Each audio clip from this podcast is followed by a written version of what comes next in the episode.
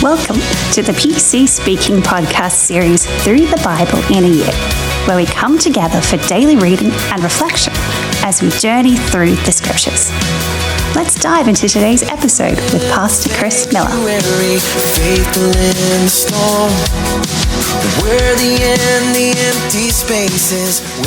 Hello and welcome back to the PC Speaking podcast and our Through the Bible in a Year reading program. We are day number 35, uh, February the 4th. Certainly glad to have you along. Um, yeah, goodness me. We're on day 35 already. I hope your Bible reading has been going well, that um, it has been working out. Yeah, great for you. And each, well, seventh day, it works out the first year through it. It falls on a Sunday, but um, the seventh day of the reading program, every seventh day, we do some scripture memorization. And that's what we're doing today, is talking about the verse that is our memory verse. Uh, I've done a lot of scripture memorizing in the past. Uh, I remember my first year in secondary, seminary, secondary, whatever. I remember my first year in seminary. I probably memorized, well, over 300 verses. And of course, there's no way I could recite all those to you now. Um, I often can remember things long enough to pass the test, and then they just kind of float away after that. Um, I remember on the off chance uh, I was in Sunday school as a kid, there was a lot of scripture memory back then too. But in all of my scripture memory, I've rarely had an explanation as to why we memorized the verses we did. Um, it is important, but I think it's also important to explain the why of why we memorize verses. And in each, the individual verses in particular, too, and the time that um, I was told that I remember why we were memorizing verses. I was in a personal evangelism course. And the reason we were memorizing verses was so that we could recite them when we were sharing the gospel with someone else. And it may be helpful to memorize scripture to do that, but it's not actually necessary to memorize scripture verses to share your faith with something. It's good, it's helpful, but you don't have to. You can uh, just tell people, you know, about your experience with Jesus, what happened to you, and how they can know him too. And uh, I have a copy of the Bible if I want to find a particular verse, or I can just Google it. Um, if you're of an old enough vintage, you remember back in the olden days when we used to use a concordance to find Bible verses. But uh, with all the tools we have available now, we really don't have to do that anymore. You can hop on your phone, on your laptop, whatever, Google a couple of words out of the verse you're looking for, and easily find it. And when the scripture is that accessible, we might wonder why memorize Bible verses at all. And in particular, the verse we're talking about today. Well, let's shed some light on that today. Memorization is more about ingesting the concept of the verse and making it part of who we are than it is just rote memory or simply being able to remember the address of the verse. And there's a reason that we commit portions of scripture, Bible verses to memory, even if we uh, may not always remember it word for word, which is certainly the case with me. I can memorize a lot of stuff, but it doesn't stick around in my brain long. But what I do tend to remember is the concept of the verse. And today our memory verse is um, from Matthew chapter 22, verses 37 through 39. I'm going to read verses 20. Uh, let's see, 34, sorry, 34 through 40, just to put it in context for us. And let's go ahead and read that now. Matthew 22, 34 says, When the Pharisees heard that he had silenced the Sadducees, they came together. One of them, who was a lawyer, tested him by asking him, Teacher, which is the greatest commandment in the law? Jesus said to him, You shall love the Lord your God with all your heart, and with all your soul, and with all your mind. This is the first and great commandment, and the second is like it you shall love your neighbor as yourself. On these two commandments hang all the law and the prophets. Well, to better understand this passage, we're going to take some time and dig into this. And we're going to look at the scriptural and the cultural context of it. And then we'll focus on some specifics of what it is Jesus wants us to learn from these verses. Now, leading up to this, there uh, is a series of parables about a master and his subordinates. And this chapter opens with the last one of those. And in those parables, Jesus illustrates the current relationship between the nation of Israel, God's people, and God Himself. And those parables center around God's people and how they reject His Son. When you read through the Gospels, you see people who follow Jesus, you see people who walk away from Jesus, people who are curious about Jesus, which, you know, who wouldn't be? This guy's performing miracles. What's this about? And we also people see people who listen to Jesus, but for the most part, uh, when Jesus has conflict with people, the conflict surrounding Jesus comes from the Sadducees, the scribes, and the Pharisees. So Jesus is given a series of parables that are incriminating against the nation of Israel, and even more so against the religious leaders of the nation of Israel. And it's for that reason that verse 15 uh, says, Then the Pharisees went and took counsel to entangle him in his words. Then the Pharisees, Sadducees, and Herodians asked Jesus a series of questions. First, the Pharisees and the Herodians ask him if it is lawful for them to pay taxes to Caesar. And that's uh, one of my favorite passages to preach from. I've preached from that many times. And somewhere down the track, I, I think we'll touch on that one again. But the Pharisees and the Herodians, there are a couple of groups of, of people who are just diametrically opposed to each other in um, all things. But maybe you've heard the saying there's nothing that unites people quite like a common enemy. And the Pharisees and the Herodians are both enemies of Jesus, so they come together and try to trap him with a question that they think doesn't have a correct answer. Of course, the Pharisees, they are supporters of the Jewish people, the Jewish law. The Herodians are actually supporters of the Roman government. So, you know, they ask Jesus, is it lawful to pay taxes to Caesar? If he says, yes, it is, the Pharisees bring the Jewish people against him. If he says, no, it's not, the Herodians will bring the Roman government against him. But like I say, we'll probably get into that more down the track. But the next question is about the resurrection, and it's asked by the Sadducees. And ironically, uh, the Sadducees who asked the question don't even believe there will be a resurrection of the dead.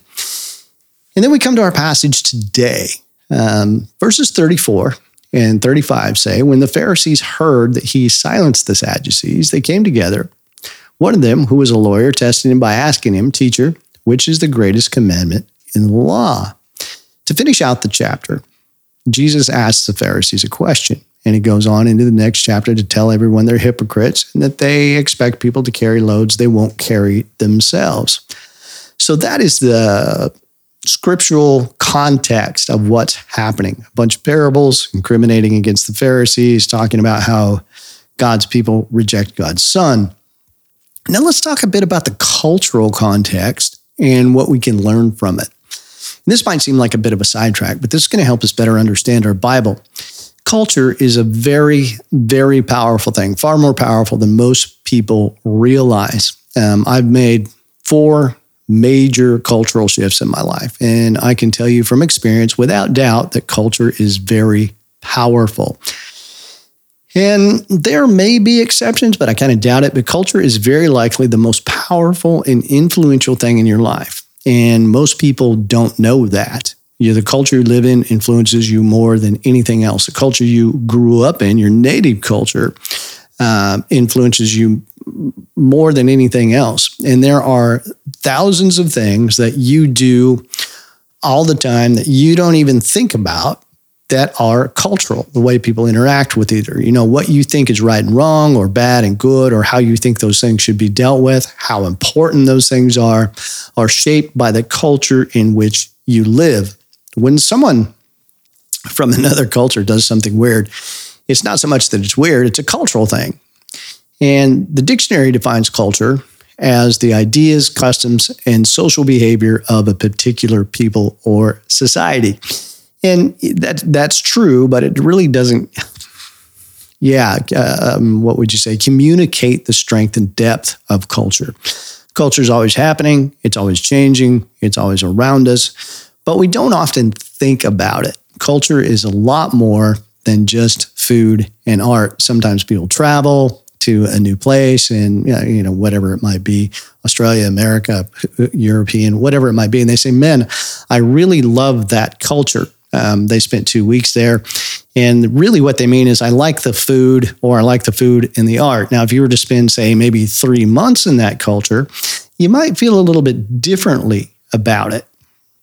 But culture is everything from hand gestures to eye movement to voice inflection to body language to um, it it decides what our concept of time is. It's the things in our culture that we don't even realize that we know and do. Now, modern Western culture is very individualistic. The rights of the individual are highly valued. Um, they are very, very high up on the importance scale. And because of that, modern Western culture is a guilt and innocence culture. And how society applies laws is based on guilt and innocence, guilt and or innocence in regard to those laws. We teach kids to follow the rules, obey the laws. We teach them to follow the rules in school. We expect them to develop a consciousness of those things and then act on that consciousness. And as a result of our guilt and innocence culture, we sometimes feel guilty for things that we do, or sometimes we might feel guilty for things that we don't do. We see innocence as being right or righteous, and we feel right or righteous because we follow the law or the rules, or at least we don't break them. And there are various degrees to that that are all cultural as well. It's a very complicated and in depth thing. Now, this presents a struggle sometimes for people regarding uh, accepting the gospel because the Bible tells us that no one is righteous and we're not made righteous by keeping the law, but through Jesus. But in our culture, we're right or righteous through keeping the rules, keeping the law. So sometimes there's a little bit of friction there between the gospel and Western culture because people want to say, well, I'm made right by keeping the rules. And keeping the rules is a good thing, keeping the law is a good thing. We shouldn't break the law. Um, but it's not how we're made right with Jesus. We're made right with Jesus through his blood, through the gospel. Now, to those of us who have grown up in a guilt and innocence culture, that's right. That's how things work. That's how it is. That's how it should be. There's also a kind of culture that is a fear and power culture. Um, just a quick example of what a fear and power culture might be.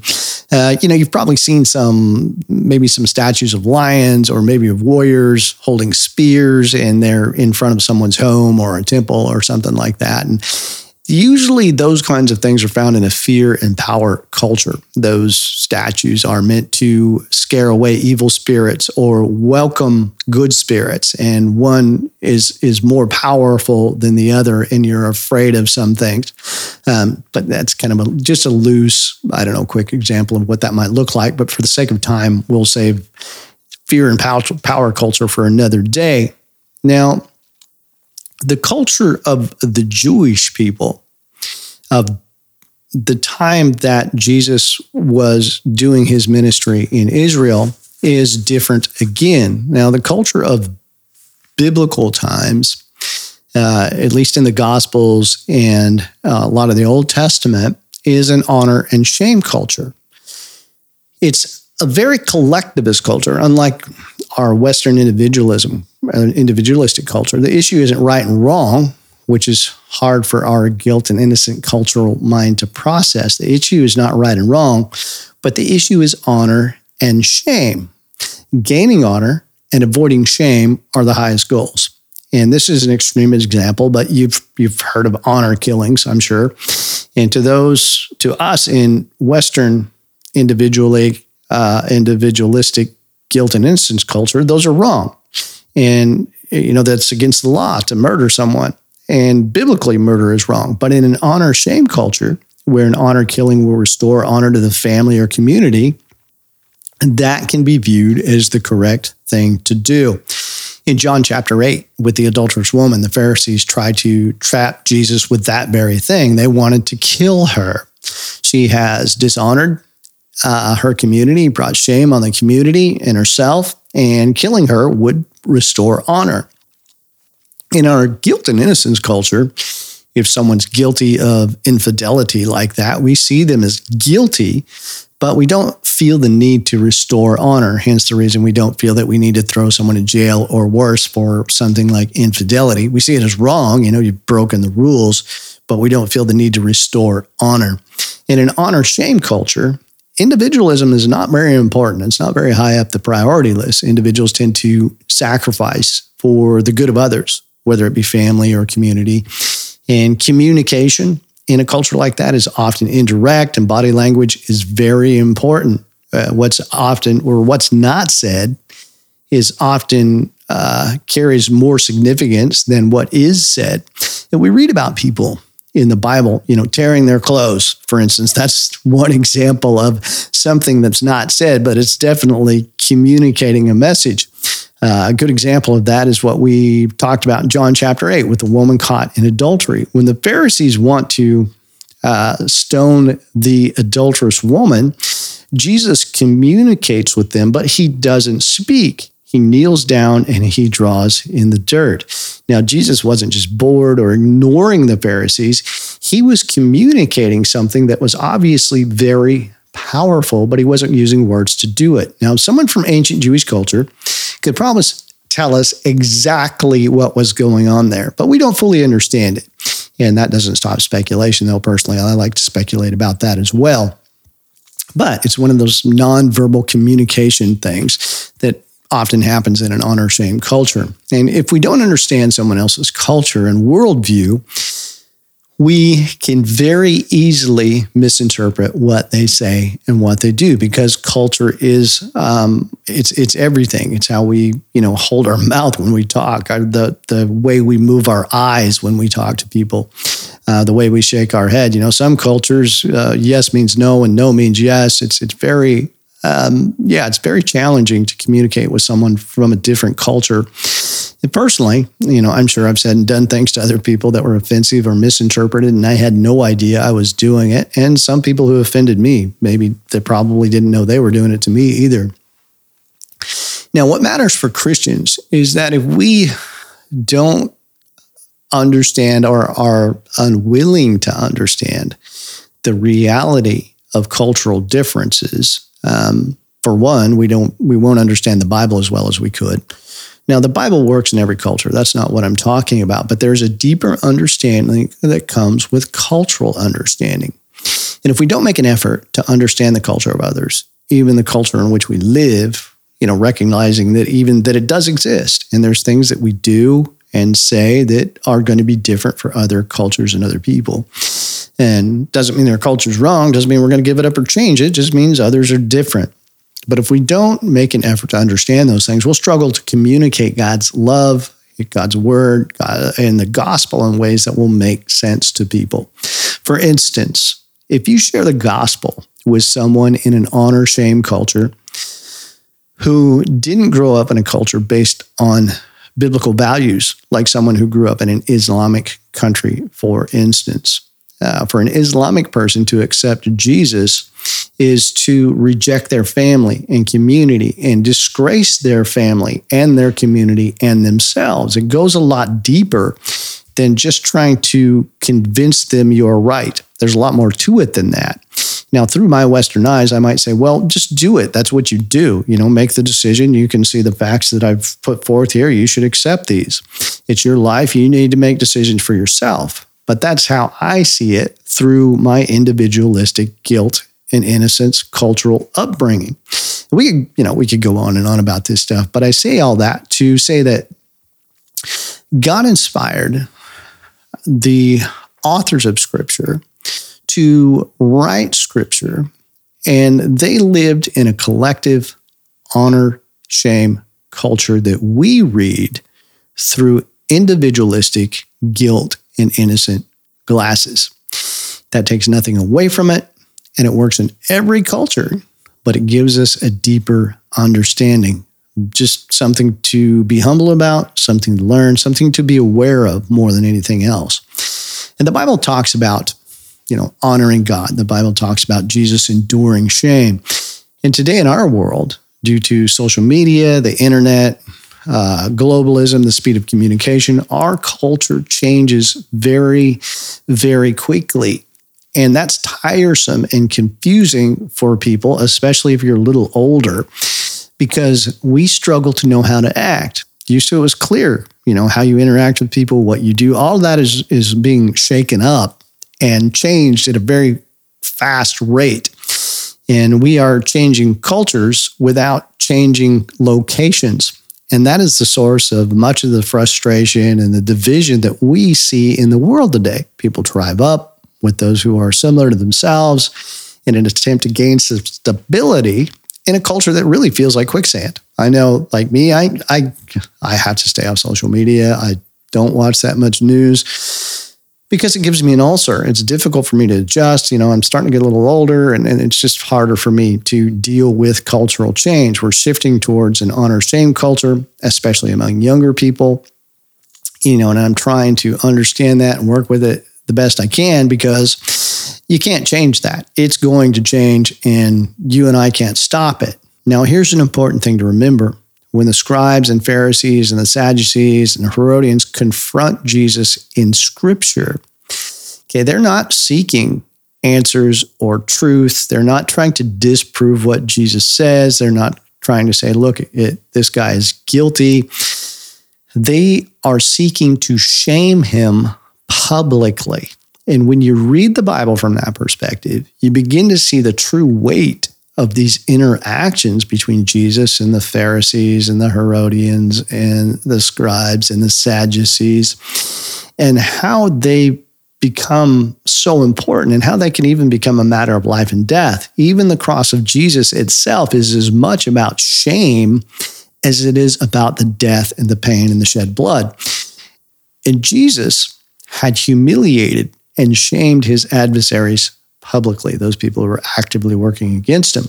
And their motivation for interacting with Jesus and trying to catch him in his words is so that they can shame him publicly.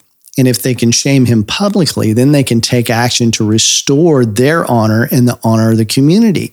Like when they were going to stone the adulterous woman, for instance. Um, I was reading a restaurant review recently, and someone was was making accusations that the hostess at a restaurant was a racist. Now, I don't want to light anybody's fuse, but I've kind of started to come to the conclusion that people point fingers who are pointing fingers and calling people racist are actually pretty racist themselves. Now, when this happened in this review, I, I saw it as an attempt to bring shame on this person the person writing the review didn't say, I heard some racist remarks or I saw something that was a racist action.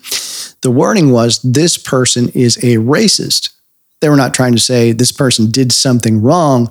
They were trying to say this person is something wrong, which is very popular right now. And maybe I'm wrong, but I believe we've seen a cultural a cultural attitude shift from the concept that a person's ideas and beliefs are something wrong to that person is something wrong. And that's hard for people who don't see things in that way to deal with. It's very difficult. And in the cultural context of the religious leaders attacking Jesus, they're not trying to say that Jesus is wrong about something. They're trying to say Jesus himself is something wrong. Now, the Pharisees come to Jesus, and someone who is an expert in the Old Testament law asks him what the greatest commandment is. And Jesus answers with this. He answers with our, our memory verse. He says, You shall love the Lord your God with all your heart, with all your soul, with all your mind. This is the first and great commandment. And the second is like it you shall love your neighbor as yourself. And then he says, On these two commandments hang all the law and the prophets. Theologians at the time, Pharisees, etc., lawyers, whatever they were, were no different than they are today. People are are are similar. I mean, cultures are very different. People are kind of similar though, and there was a lot of different opinions about how to interpret scripture. And in this case, how to organize God's commandments into an order of importance. And that's why he asked Jesus this question. They're trying to ask Jesus questions that they believe they can use to shame him because there's so much disagreement on what's most important, you know, uh, the, the rank ordering of these commands that no matter what he says, they, there's somebody that will be against him that they can get behind and publicly shame him. And Jesus answers him and he says, the first one is love God, and the second one is like it love your neighbor like you love yourself. Jesus goes on to say, on these two commandments hang all the law and the prophets. That means that every Old Testament law and every word of every prophet is fulfilled by doing these two things love God, love your neighbor. Jesus not only sums this up, he, he, he's actually directly quoting from the Old Testament when he says these things. De- Deuteronomy chapter 6, verse 5, and Leviticus 19, 18 is where you'll find these commands in the Old Testament love God, love your neighbor. And Jesus says the greatest commandment is to love God, and the second is to love your neighbor as yourself. Now, interestingly, that sounds like it's been rank ordered. In the original language, there's no definite article on the second, where he says the second is like it, which means there's no definite article, meaning there's no the. It's just like second is like it. And that means that Jesus is telling us, you know, he says, okay, there's a command love God with all your heart, soul, and mind. That's the first commandment. And then there's another commandment like that one. We tend to want to order the commandments naturally. And obviously, the Pharisees had been trying to do that, but they couldn't agree on the order. But what Jesus is teaching in this passage is that it's not about the order of importance of the commandments. He's not teaching in order. What he's teaching is that there is a symbiotic relationship between the commandments. These commandments are close and connected. There's a commandment and then there's another one like it. They interact, they're mutually beneficial. One supports the other, they work together. As a matter of fact, uh, the Bible goes so far to tell us that if you don't have the one, you won't have the other. That's how closely connected they are. Love God and love your neighbor. John records that in the Gospel of John, chapter 14. He repeats it in 1 John, chapter 5. If you love God, you keep his commandments. And these passages say that if you love God and you hate your brother or you, you don't love your neighbor, you're a liar. You're lying about loving God. And Jesus is teaching us that we don't have one without the other. If you don't love God, you don't love your neighbor. If you don't love your neighbor, you don't love your love God. See, the two commandments are connected with each other. It's not that one is more important than the other, because if we think of one as more important than the other, we kind of think, well, I'll do this one, but that one might get put on hold. It's not that big a deal. Maybe if I miss that second one, don't love my neighbor. But the fact is, is what Jesus is teaching is, is the two are interconnected, they're symbiotic. And if we don't have one, we don't have the other. If you're not doing one, you're also not doing the other. So, what's the significance of all of this? You know, why memorize these particular verses? What's the significance of this in light of where we are in the world today? You know, how do we bring this home in our culture and the world we're living in now? Why would, should we commit this verse to memory? Well, I heard a story uh, about a husband and a wife who were having difficulty in their marriage. And the difficulties were due to political differences. And it, the political differences were enough that it was causing strife in their marriage, like their marriage wasn't working. Political differences had become more powerful and influential than their marriage covenant. And we live in a very divided world. If political differences can divide a marriage covenant, that's that is so divided. Historically speaking, catastrophes and conflicts have mostly brought people together. Maybe not all of them, but mostly they brought people together. And I would think, you know, the, a global pandemic like we had a few years ago would have brought people together, but it seems that it divided people even more. It didn't bring them together. Now, my country of origin in the US, I know I have some listeners there, appreciate you guys. Um, as you would know, probably uh, people all over the world would probably know a little bit about this, but there's a tremendous amount of division in the US um, in many different ways, many different things going on all the time. Uh, at the moment, the Texas government is in a physical standoff with the federal government. It'd be interesting to see how that all shakes out. I think they're going to court over it, I believe, is how they're handling it at the moment. Um, there's just a border crossing there in Texas that the Texas government has uh, shored up with their own National Guard and they're not allowing the federal border patrol in there. And that's that's some sticky business. But out of 25 or out of 50 states, 25 state governors have signed a letter of support for the Texas government. There's an election coming up, and the US is split right down the middle. And there's a lot of that around the world, especially in Western culture. Everyone is angry at a group of people about something. And the division that we see in the world today is beyond just seeing views and opinions as the problem. It's gone to the point where the people who hold different views and opinions are something wrong. It's not like their opinions are messed up. It's not like they're wrong. It's not like we need to fix their opinions. We need to do something about those people. That's the attitude of a lot of people today over the divisions in the world. Many problems we see in the world have been under the surface for a long time, or they're always there. You know, it's it's not like any of this stuff is new. There's nothing new under the sun. Stress just brings those things to the surface, and the cultural shift and change that we're seeing in the world brings a lot of you know is very stressful, and it, it makes a lot of these struggles bubble up to the surface. I saw another man. Uh, he was in an interaction with some discussing gender with university students. A very uh, another very divisive topic in the world today. Now this this guy he was polite, he was cordial, he was having a conversation with someone who was transgender um, sitting next to him in a chair, and after he spoke to this person, this person wouldn't shake hands with him after talking to him because this person saw him as something wrong. It's not that his opinions were wrong, it's that he was wrong that he himself is a problem. Now, another lady came up to him after he finished this conversation and she leaned over and got in his face and said, You are scum. And it, it was not an I disagree with what you believe statement or what you believe is a problem. It was you are the problem. You are scum. People are people. And we see this going on in the world. Like people, uh, it's not, people don't just have a problem with ideas and thoughts and ideologies, they have a problem with other people. And people are people.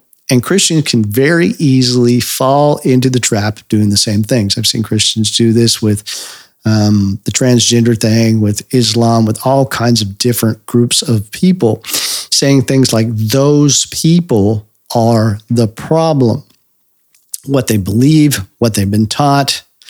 Um, they've been misled, you know, and, and that can be a problem. That may be true. But when those people become the problem instead of what they believe, that's a problem.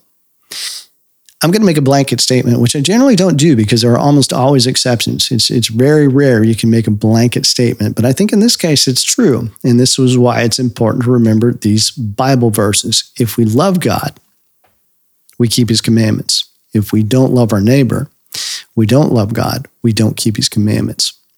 If we don't love God, we don't love our neighbor. Now think about that. What happens when we don't love our neighbor? We don't love God. Okay, this doesn't mean you have to say what someone is doing is okay, or you get on board with someone, or you have to accept what they're doing, or some wild, crazy, satanic ideology. That's not what this means. But John says if we say we love God and we don't love our neighbor, we're a liar. If we can't separate an individual from a messed up ideology, and so we hate them, we're part of the problem. These two commands work in mutual harmony. When people divide and hate each other, they go into enemy mode, and it's easy to go there. When we do that and see someone as our enemy, what we do is we dehumanize people and we perceive everything that someone says and does as an attack or a threat. And we can see that in different groups of people. And I understand and see that there are people who view and treat Christians that way. They see Christians as their enemy and they view everything they do as an attack or a threat. And that's because they've decided to make Christians their enemy. But what Jesus classifies as most important, that fulfills all the commands, doesn't allow us as his followers to reciprocate that feeling, that action, whatever you want to call it. As much as I might want to, if I'm going to be a follower of Jesus, I can't I can't mirror that back to people. I'm not allowed to do that. And that doesn't mean conceding anything we believe, not at all. But when we don't follow this command, people with different beliefs or worldviews become the enemy. And that's why it's so important that we remember this, that we commit this principle, this scripture to memory. Because if we don't, we make people our enemy. And once they become an enemy, we dehumanize them. We see them as the problem instead of just thinking, well, they've just been misled or you know messed up, taught some weird things. We see them as the problem instead of what they believe. And when we do that, people with different worldviews become the enemy. And once they become the enemy, everything they do is viewed as an attack or a threat. And there's a lot of Christians out there who see different groups in the world like that. Oh, they're attacked. They're a threat. They're not a threat. You know, God, God is still on his throne. You're going to remember, need to remember what side you're on. And that all comes back what Jesus said about love God and love your neighbor. If we don't love our neighbor, it's because we don't love God. If we don't love God, we don't love our neighbor, you know, or at least we've moved away from loving God. You can't not love your neighbor and love God at the same time. You just can't. That's not how it works. That's what Jesus is teaching us in this passage. If you break God's commands, that makes you guilty or you have disgraced yourself and feel shame, whatever your culture might be. When Jesus says love God and love your neighbor, represents all the prophets and the law, everything hangs on this. He's bringing everything together into a cohesive unit. Jesus is telling the Pharisees, you've missed the point. It's not about the rank order of these commands, it's about they all work together. It's not which one is most important, it's that they're all important. And this is how you keep them all love God, love your neighbor. That's the summation of the prophets and the law. And the point is, not that one command is more important than, than, than another, but that but they're all important, and we need to keep them so we can serve Jesus well and live the way He wants us to live and interact with people the way He wants us to interact. Because if we mirror back the world's behavior, well, we're just not any different. And that all comes together in loving God and loving your neighbor. And it's actually not that complicated. I'm glad it's like that because it could be a lot more complicated. But if you break this, you break the whole thing. Regardless of culture, you're ashamed and guilty before God. Hebrews chapter 12, verse 2 says, Let us look to Jesus, the author and finisher of our, our faith, who for the joy that was set before him endured the cross, despising the shame, and is seated at the right hand of the throne of God. We look to Jesus in faith, trusting his blood that he shed on the cross for us, removing our guilt and our shame and restoring righteousness and honor. We are guilt and shame free when we have Jesus as our Savior. So as you go into your week this week, remember love God, love your neighbor. If you're not doing them both, you're not doing either one.